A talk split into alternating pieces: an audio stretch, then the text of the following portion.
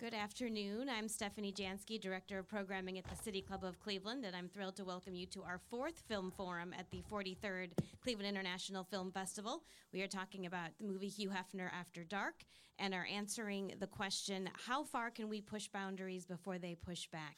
Uh, for the first 15 minutes or so, David C. Barnett will lead our panelists in conversation. The second half is powered by your questions. If you have a question, please raise your hand, and one of our microphone holders will make their way over to you. Please don't shout out your question. We are recording for our podcast. We want to make sure we can capture your voice. And so, without further ado, I'd like to introduce our moderator, senior arts reporter at IdeaStream, Mr. David C. Barnett. Good morning. Thanks for coming out on a crummy day course, Bridget's used to this up way up in the Great White North, I'm sure. Um, I, am sorry to say my tuxedo and my red silk pajamas are still at the cleaners, so you just have to deal with me like I am. Uh, Bridget uh, is, is a German native who made her way, or Brigitte, as, as we call auf Deutsch, uh, is a German native who made her film career in Canada, and this groovy little film is one of over 100 documentaries she's produced over the past 30 years, including several people on the arts, and one of those on clarinetist Artie Shaw won the Academy Award.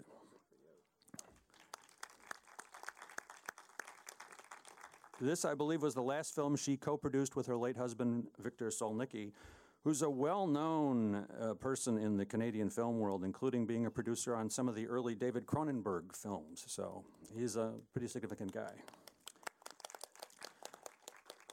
Uh, what I what I liked about it, uh, Brigitte, is just the. I mean, you have to understand from the production technique, this film was done with. I mean, I mean, the original uh, Playboy After Dark sh- thing was shot with big honking cameras moving around all those people. You don't see that today. I mean, today it would be so much easier to produce something like this, but they did it back then that way. So it's really an amazing film. I understand that the Artie Shaw film and the one you did on cornetist Bix Beiderbecke helped connect you with Mr. Hefner. It did indeed. Um, Okay, there we go. Thank you. um, as you probably gathered, Mr. Hefner was a terrific, great jazz fan, more than a jazz fan. He knew everything about jazz. He knew everybody in jazz. He made sure they were on his shows.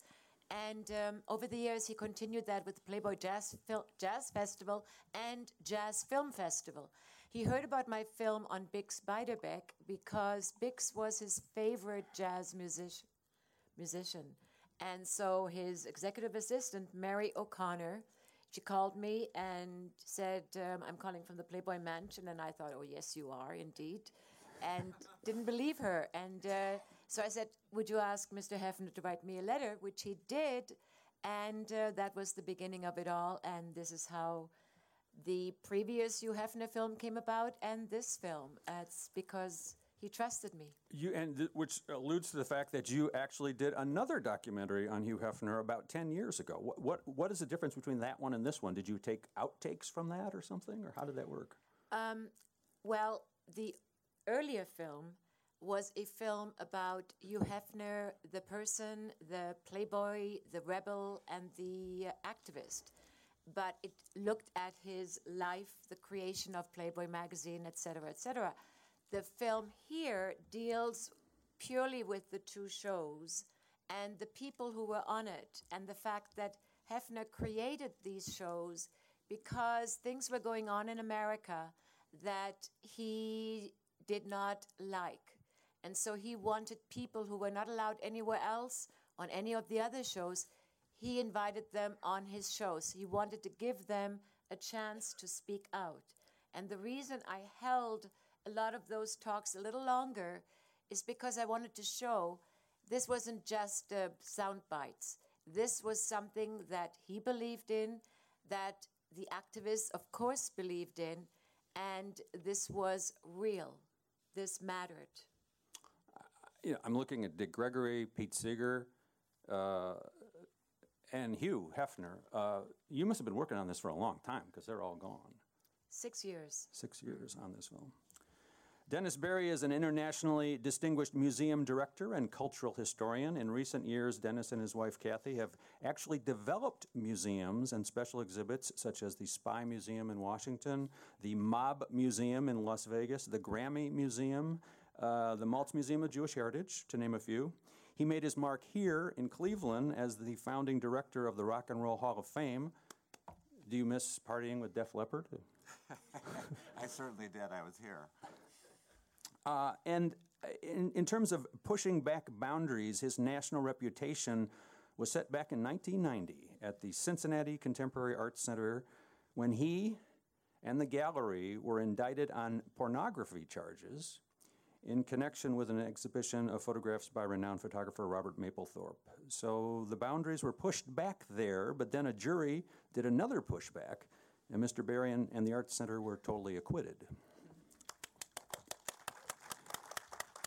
Dennis, give us a little uh, context here. What was the nature of the, uh, the Mapplethorpe uh, pictures that was so controversial?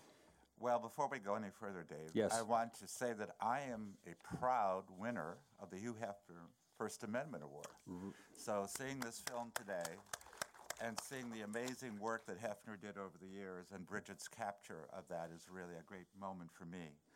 Uh, it's you know it's 19 it's the late 1980s which again was a volatile period mostly about issues of race and homosexuality and robert mapplethorpe was a photographer who captured a lot of that in his very controversial uh, photographs and uh, what happened nationally was that uh, members of congress took on the images of robert mapplethorpe and the ability of museums to show these images and in fact various museums caved. Uh, most notably, the Corcoran Museum in Washington took down the exhibition because of congressional pressure. So by the time it came to Cincinnati, which was about a year later, uh, it was a huge national controversy about what we could show in a museum. And we clearly, my staff and board and I, decided that we would not take down the uh, photographs, even though there was great uh, community pressure and lots of uh, publicity, and even major political figures going all the way up to the White House involved with the controversy. The end of it was that yes, we uh, we were uh, the police came in, the vice squad. They shut the museum down for a couple of hours. They indicted me for pornography and indicted the museum. I'm not quite sure how you can do that, but uh, the, and uh, we had a court battle that lasted a year. But to the credit of Cincinnatians, of ordinary people, uh, a jury of eight people acquitted us of all the charges based on the fact that they weren't going to let others decide for them what they could see. And within the exhibition, the, the particularly controversial photographs were secluded, right, in, in a separate space? Well, because of Ohio law, and we live in such a liberal state, but Yeah, and Cincinnati especially. Cincinnati, especially, yes. Because of Ohio law, um, if mine, if there was, uh, the ex portfolio showed uh, homosexual sadomasochistic, sadomasochistic, it's hard to say this on a Sunday morning, uh, acts. And uh, we were informed by our attorneys, of which we had many, that I could get up to 10 years if minors were allowed to see those photographs. And so we had a sign that said you had to be 18 or over uh, to see those photographs. But they were, they were there for our, almost 100,000 people to see. Uh, well, I was going to say you probably got a big, big attendance boost with all the attendant, with all the publicity. Great publicity. you know, going to, going to court is always the best publicity. Laura Wimbles is a uh, Cleveland photographer and storyteller. You may have heard some of her stories on NPR's The Moth radio program. Uh, she's a four-time Moth Story Slam winner. Yes. You may also know her from her 2016 book, Faces of Cleveland. Very popular book, it was sold locally, uh, also a website. Uh, until it was discovered that the guy on the cover was a Trump supporter. Yeah. News to me. You got a big uh, backlash on that, I guess. I yes, I did. Um, before I go any further, I just want to say thank you so much to the City Club and the Cleveland International Film Festival for having me. It's an honor, and I'm humbled to be sharing the stage with all of you amazing people. I have not been indicted on pornography charges, uh, not yet, anyways. Um, You're working on it, I'm though. working on it. Yeah. No, um, when I, I began the Faces of Cleveland project in 2013, and it never really set out to be a photo book, let alone what ended up happening with it. But um, I was coming out of a very bad engagement, breakup, and moving into my first home that I bought by myself, and I just wanted to cover the walls with images of my friends. I had made a lot of friends in Cleveland, musicians, artists, comedians, just doing wonderful things, and I felt like our city was on this amazing upswing. And so I just started taking pictures of people that I admired, and then that led to networking and um, getting to meet and photograph people that I had long admired from afar. And it grew over time. And the person I chose for the cover of the book is a very well known uh, bouncer at the grog shop in Cleveland and um, he's been there long enough. I, I think he came with the place. I think he has just descended down from the rafters. And if you've been to their grog, from the uh, yeah, yeah. basement. yeah. Um, if you've been there once, he's got an iconic face. And um, it was late 2013. I was walking down the street in Coventry, where the grog shop is located, and I happened to have my camera with me, and he was kind of bebopping down the street towards me. And I stopped him and I said, "I'm doing this photo project. I would love to take your photo for it. May I?" And he said, "Go ahead." I took one shot. That was it, and he kept on going. Um, now, during that moment, we did not have any uh, discussion on political affiliations, and I don't think during late 2013 uh, the idea of Trump being our president was even an idea in anyone's mind. So when the book came together, um, that was June of 2016. It had gone off to print and everything, and you know the election was getting close, and the book was re- released in October, and um, the man on the cover, I, I chose that bouncer picture. Um, he started posting publicly online of himself at Trump rallies, and um, you know everyone's political decisions are their own, but that spilled over onto my shoulders for some reason, um, and I found myself uh, a Hispanic woman being called a racist and a bigot, and every name you could uh, throw at me, and I felt like I had really failed somehow. I failed the city. I, I misrepresented myself. I misrepresented a lot of the people in the book, and um, it was pretty scary. You're currently engaged in a bit of boundary pushing now with a photo documentary. It's described, it follows strippers and erotic dancers both on and off stage. Yes. Okay, um, we're intrigued now. Tell us more.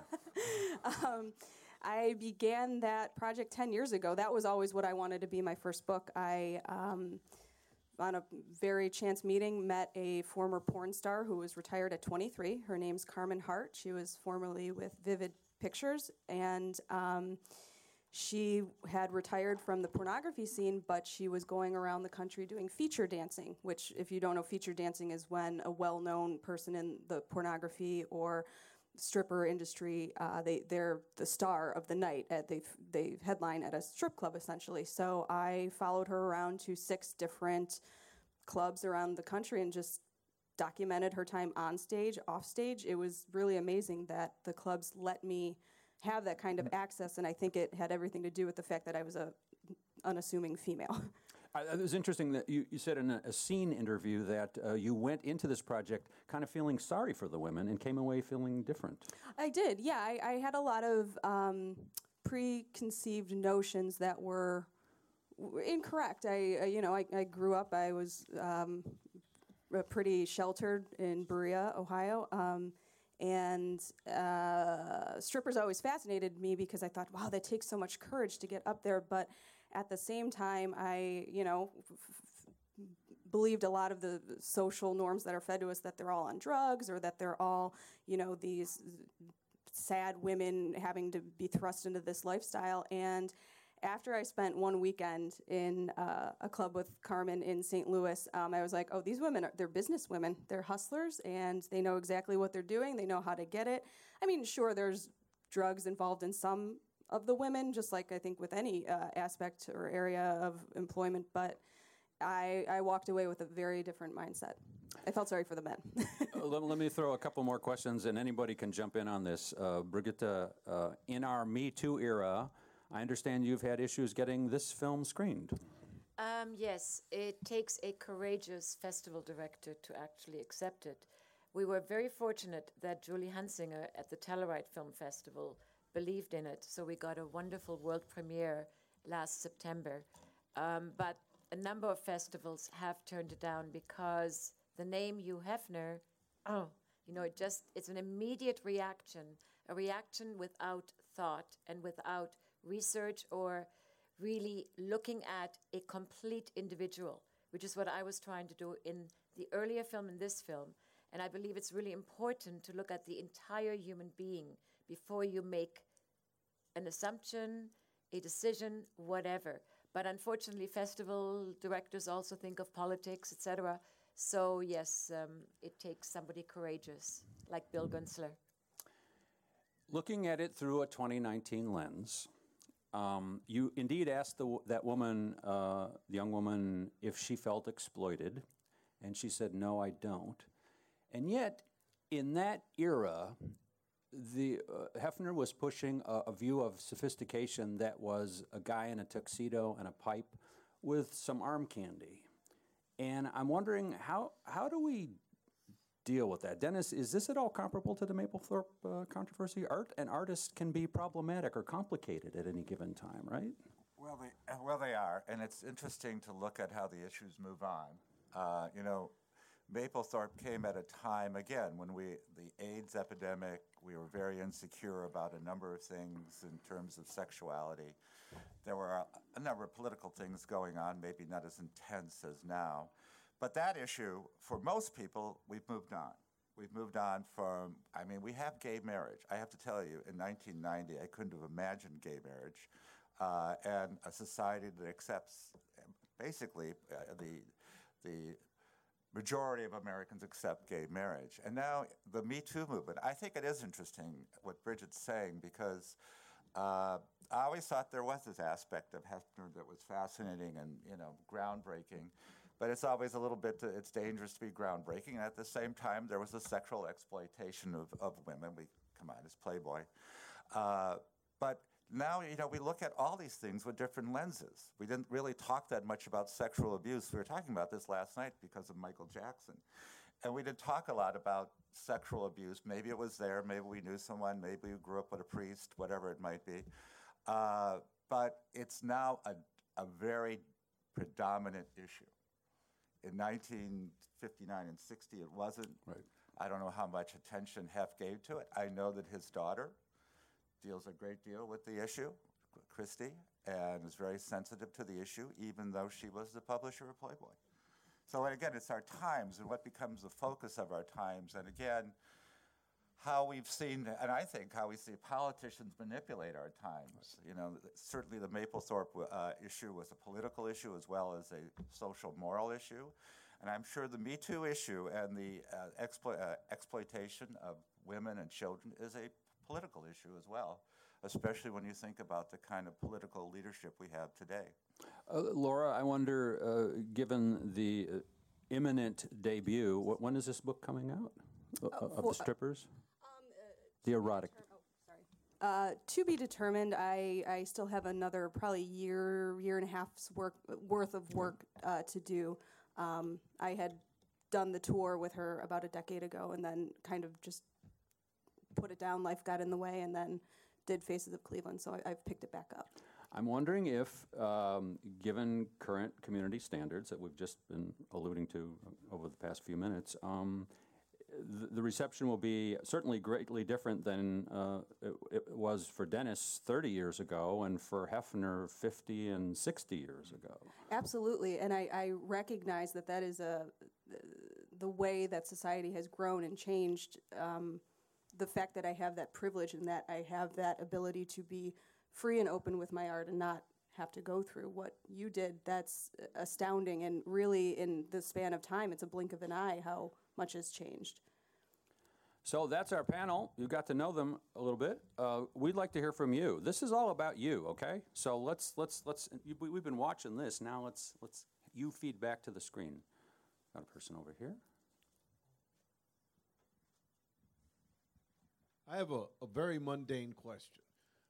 Who was the most interesting person that you had to leave on the cutting room floor? Oh my goodness, there were many. Um, but I feel that had I not included Moms Mabley, that would have been absolutely something I would be criminally charged with, especially by my husband, who's now up there. And, um, you know, so I think I did capture, and I tried to capture the best. Um, and I wanted, one person I wanted to interview was Tina Turner. And I knew she lived in Switzerland, and I even FedExed the letter over to her. I figured out where she lived, but I never got an answer. She kind of kept herself away from things at that time. I believe she's now doing a play about her life. So um, I would have liked to have included her interview. Another I- question. I find myself wondering, as I see this, what would be like this in 2019? What show, experience, activity uh, there could be in our media today that would have this kind of uh, uh, i- impact and reach? Do you have any thoughts on that? So different. I mean, the distribution of, of, of content is so different now. I, I guess I would say that as sometimes tired as it is, I think Saturday Night Live still, it doesn't have that format of casual whatever, but it still has the format of dealing with uh, contemporary issues and a variety of players and and kind of the cutting edge of music, which, by the way, Hef was showing a certain cutting edge of music at that time.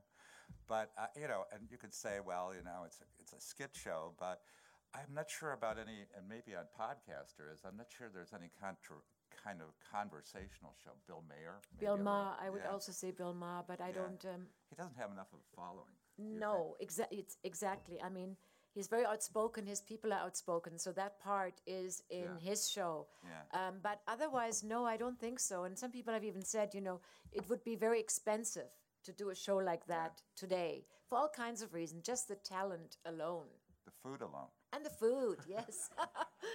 Dennis and I both remember watching Playboy After Dark as teenagers, uh, and uh, but there isn't. Uh, I mean, what what kind of distribution did this show get? I mean, I mean, it, it was relatively popular, I guess. It was relatively popular. It, uh, as far as Canada, it only showed in Montreal. It didn't go anywhere else.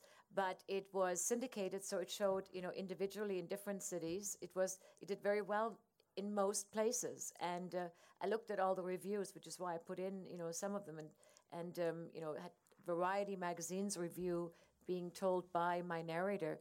But um, it um, it was popular enough, the second one, to have two seasons. So uh, people did like it; they appreciated it. But you know, after two seasons, um, Hefner moved on to other things that were important to to him. Yeah.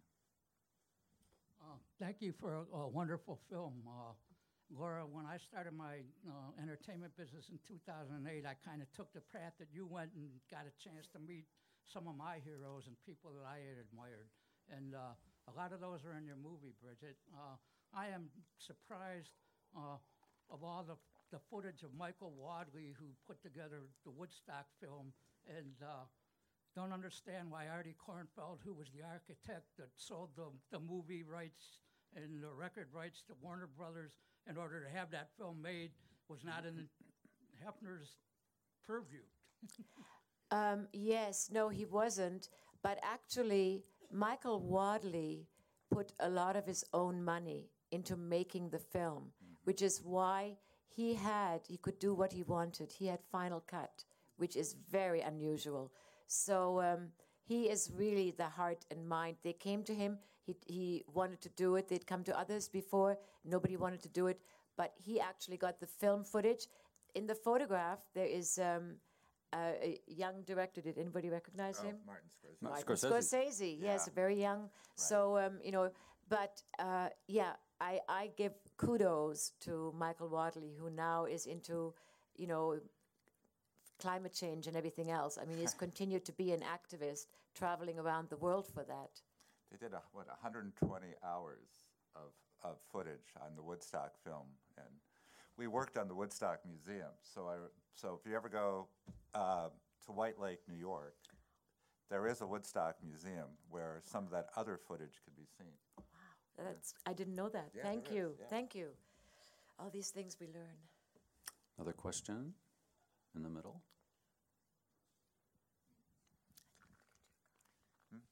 I'd like to say, first of all, my condolences um, it, that your husband has passed. Thank you. You speak very kindly of him. I didn't know that I would come here and have uncontrollable tears. Um, I am 66 years old, and so I remember those t- uh, the second show. I just have to say what I heard in terms of how sad I am that we have not come further, and that every day um, it's the indelible stain that when I walk out of the house, I always know that it is uh, uh, almost, um, it just follows me. So thank you very much. Um, it, but it did make me have lots of uh, emotion. Thank you for that film. Thank you for saying that, and I feel that along with you, which is why I, I Jim Brown's interview and he himself touches me so deeply. You know, um, I yes, I think um, it's very important to speak out and to make people listen, and maybe one day they will really listen. Someday soon. Another question? Comment? Oh, there's one. There's one. You know, you you this taught this uh, for Laura, I guess mostly, but the idea of pushback is so powerful now. I mean, I would say the right is pushing back, and they're using free speech as their vehicle to say, you know, you can't censor us. Their political correctness is wrong, and you can't censor us. Yet it's hate speech. To me, it's hate speech, and I I really. Uh, have very hard time arguing with them, and you were right in the middle of it. You know, you it's it's the idea of the pushback around the First Amendment is uh, not the way I, I would say it was Burnback or whatever that one movie was. You know, do you have any comments about that? Um, it, yeah, it's it's tricky because you realize how responsible you are for your art outside of it just being art. Then it becomes a, a another layer that I never even thought I was going to have to uh, deal with, and particularly going back to what you say about how um, easily it is to have the pushback and the and the comments. It's you know with the internet, it's instantaneous and everyone can see it and everyone can chime in and. Um, I, I I'm of the type of person where I would rather ha- let's have a conversation about it. Like let's talk about it instead of just attack, attack, attack, because that's so easy to do. Um, but it, yeah, it's a interesting times that we live in.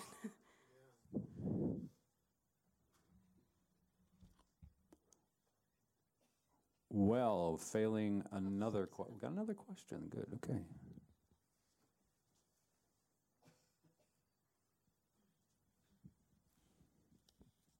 Hi, uh, thank you for bringing this to Cleveland. I think it's very important. And as someone from the a younger generation, I didn't even know that this existed. And in in our time now, is there any work being done to get these shows on a platform that people of our generation, people of today, can see them again? Well, the Paley Museum in New York and Los Angeles does have some of these shows in their archives. They believed very strongly, Ron Simon, that's why I interviewed him, in what happened during these shows and Hefner's work and creation of those shows. Um, you can also find them on YouTube. The quality is um, not so great, but there's some on there. And it was another reason why my husband, it was my husband's idea to make this film. And it was why we ended up approaching Mr. Hefner and after writing a treatment got the yes to do it. But, um, you know, I'm hoping right now all these shows, I presume there's somewhere the archives have left the mansion because the mansion is no longer a Hefner uh, place. And I don't know exactly where they are. Christie would know. Um, it's something I might mention to Christie. You might also mention it to her because I agree with you. You know, there are things, you know, we shouldn't lose our past. Our past is what inter- informs us. Uh, we need to know about that. And then we can really move forward. So thank you for saying that. Got another question in the middle.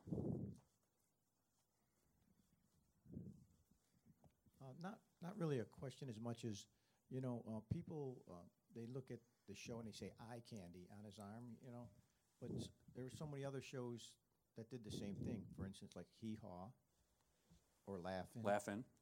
And and you can almost see some of even sitcoms. You know what I mean? So. but It they was the always- culture of the time. That Yeah, was the yeah. way we were. Right. But I mean, uh, a lot of people have uh, negative thoughts of, of Hugh Hefner, and maybe because of the later shows that he had, more current, that younger people would know, you know, like the, with the Girls Next Door show and all that, you know. But uh, back then, uh, you know, a lot of the shows had the same concept, you know. And Wheels of Fortune.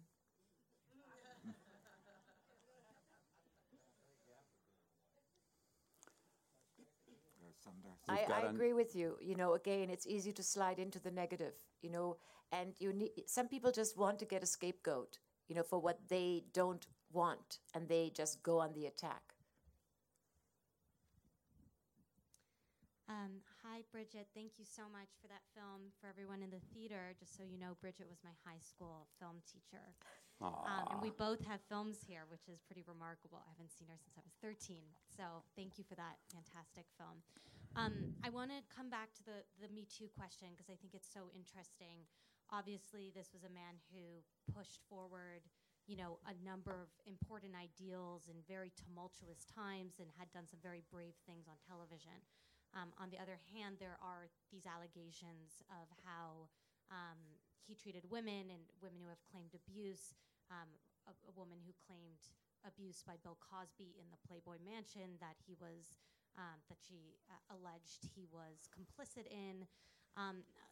How do you reconcile? Uh, how do you reconcile that? I mean, I, obviously nothing has been proved in a court of law, but we also know in the Me Too era that that um, these are, you know, often very valid allegations. So I just wonder how you, uh, both as a filmmaker, as someone who knew him for so long, um, how you grapple with that. Um, first of all, thank you. I'm so glad I taught you, and thank you for this question. Um, I can say for a fact that when it came, whether a man or a woman, uh, um, over some issue, Hefner always, always, always supported the woman. There was never any abuse when he was aware of it. Unfortunately, um, sometimes he can't oversee the entire mansion and people don't catch everything. But what about Hefner? What you saw, what you saw out in the public, that's who he was. And um, as far as having many women living in the mansion, he had nine girlfriends at one point, but um, he never, ever, ever, and I could say that 150% abused any one of them, ever. Um, he loved women, he respected women, which is why Christie became the head of Playboy as well for a while. And um, you know, he gets dragged into the allegations again against Bill Cosby because you know, so I'm that's unfortunate, and um, because he is so openly a playboy as well, it hits him as well. But um, as far as what you see is what you got. There was nothing behind closed curtains, and I've been there and. Mary O'Connor, who I mentioned earlier, the, his executive assistant, she worked with him for over 40 years. She was a staunch feminist. She would not have stayed with him had he been like that. And if she would hear these allegations, oh my God, she would be totally furious over it. And because she knew every bit that was going on. So um, that's really what I need to say. We were just talking a couple minutes ago about the importance of remembering the past and uh, digging through the past and bringing it up and letting us learn from it. And that's what uh, Brigitte Berman has definitely done. Thank to, thanks to you, thanks to Dennis Barrie, and thank you to Laura Wimbles for a very interesting discussion. Thank you. And don't forget to vote. Rip off the corner as you're leaving. Thanks. I'll see if I think I have one. Great.